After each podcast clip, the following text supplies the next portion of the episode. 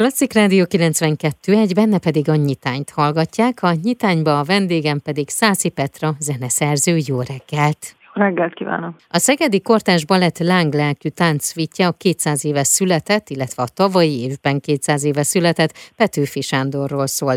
A Darev zenéjét hazai és nemzetközi mesterkurzusokon, hangversenytermekben és komponista versenyeken kimagasló eredményeket elért fiatal zeneszerzők írták. Köztük vagy te is, és az alkotáshoz pedig öt szabadon választott Petőfi vers szolgált muníciót. Melyik lett a te választásod? Én az Emberiség sorsa című Petőfi verset választottam, ami igazából egy kis töredék, tehát nem is egy komplet vers, hanem igazából csak egy sor, ami utána egy félbe szakad. Mi ez az egy sor? A fának lombogat hoz a tavasz. Ennyi, és utána pedig egy sok pont. Na, és ebből te hogy alkottál akkor egy balettzenét? Sokféle módszer van arra azért, hogy egy verset hogyan dolgoz fel az ember. Nem feltétlen csak az, hogy a versnek a dramaturgiáját követi a zene pontosan. Nekem nagyon megtetszett ez a kis töredék, mert én egyébként nem mindig voltam teljesen kibékülve Petőfivel, ezért is volt érdekes, amikor jött ez a felkérés. Nekem sokszor nehéz volt kapcsolódni az ő verseihez, mert ilyen nagyon folyondáros, nagyon-nagyon gyors a flow, amiben ír, tehát hogy valahogy a megfontoltság nekem így sokszor nem hát nem jött át, és amikor megtaláltam ezt a verset, és azt éreztem, hogy ez egy nagyon erős pont nekem, hogy találtam tőle egy ilyen verset, hogy leír egy sort, és magakad, és hogy nem tudja folytatni. És hogy ott áll a papír előtt, és hogy leírja a címet, érződik, hogy van mondani valója, de egyszerűen nem, nem tudja folytatni. És hogy miért nem tudja folytatni, és valójában ez az, ami elkezdett foglalkoztatni. És akkor ementén a koreográfus Tóth Laurával sokat beszélgettünk erről, erről az egész jelenségről, és akkor úgy döntöttünk, hogy a darab arról fog szólni, hogy az alkotó folyamatnak milyen fázisai vannak. Nyilván ez nem egy ilyen kétpólusú dolog, de a darabban ezt így fogtuk meg, hogy van egy ilyen nagyon erős, egy ilyen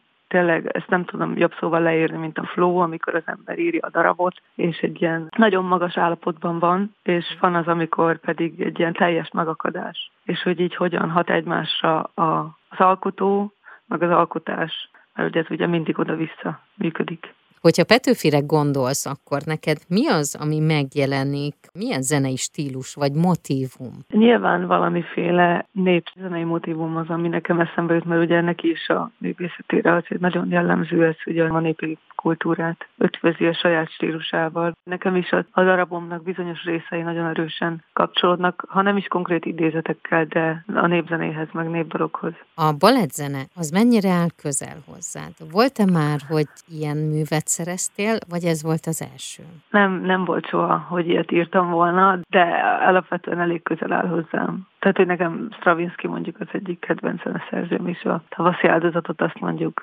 tényleg rongyosra hallgattam az elmúlt 15 évben. Milyen zenéket szereztél eddig, ami a színház világához kapcsolódik? Hát színházban viszont nagyon sokat dolgoztam mindenféle hűfajban, tehát talán gyerekdarabot csináltam a legtöbbet. Budapestben, Színházban, meg Szegeden is, Veszprémben, Kecskeméten, tehát sok helyen. De tavaly elkezdtünk elmenni egy ilyen performanszos irányba a Lázár kint Németországban csináltunk egy darabot, Stuttgartban, meg Lipcsében, és talán azzal hozzám most a legközelebb. Ilyen kísérleti irány. Nagyon izgalmas, mert hogy nagyon kíváncsi vagyok, hogy az a film, amelynek a bemutatója majd 2024. február 8-án lesz, és az Árni címet kapta, ez egy magyar játékfilm, ott a zene az hozzád kapcsolódik. Igen, igen, azt én írtam a zenéjét ennek a filmnek. Az egyébként ajánlom mindenkinek, hogy nézze meg, mert nagy, nagyon szép és különleges alkotás lett egyébként. Ez volt az első, hogy film zenét írtál? Nem, nem, hát nagyjátékfilmhez egyébként igen, ez volt az első nagyjátékfilm, aminek a zenéjét írtam, de rövid filmekből azért van számos. Van sok rendező, akikkel gyakorlatilag így összekapcsolódott a sorsunk, és mindig, ha csinálnak egy filmet, akkor együtt dolgozunk ilyen például a Tóth Lili, meg a Ladányi Jancsó Jákob, Harga Gábor és a Vermes Dorka, akivel ezt a filmet csináltuk a Zárnit. Mi az, amivel most foglalkozol, vagy mi az, ami előtted áll, és esetleg a felkérés már megvan, és lehet róla beszélni? Húha, több filmen dolgozok most, és szintén majd Németországba megyek színházat csinálni, de nem tudom, hogy akarok ezekről beszélni, én azért nehezen beszélek valamiről, ami még nincsen Jó, rendben. Még nincsen kész.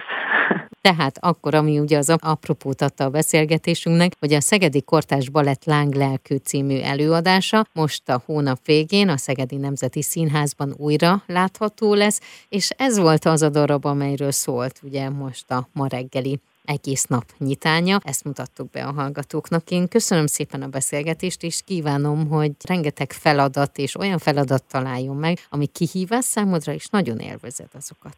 Hát igen, a szuper lenne. Köszönöm szépen. Én köszönöm. Szászi Petra zeneszerzőt hallhatták.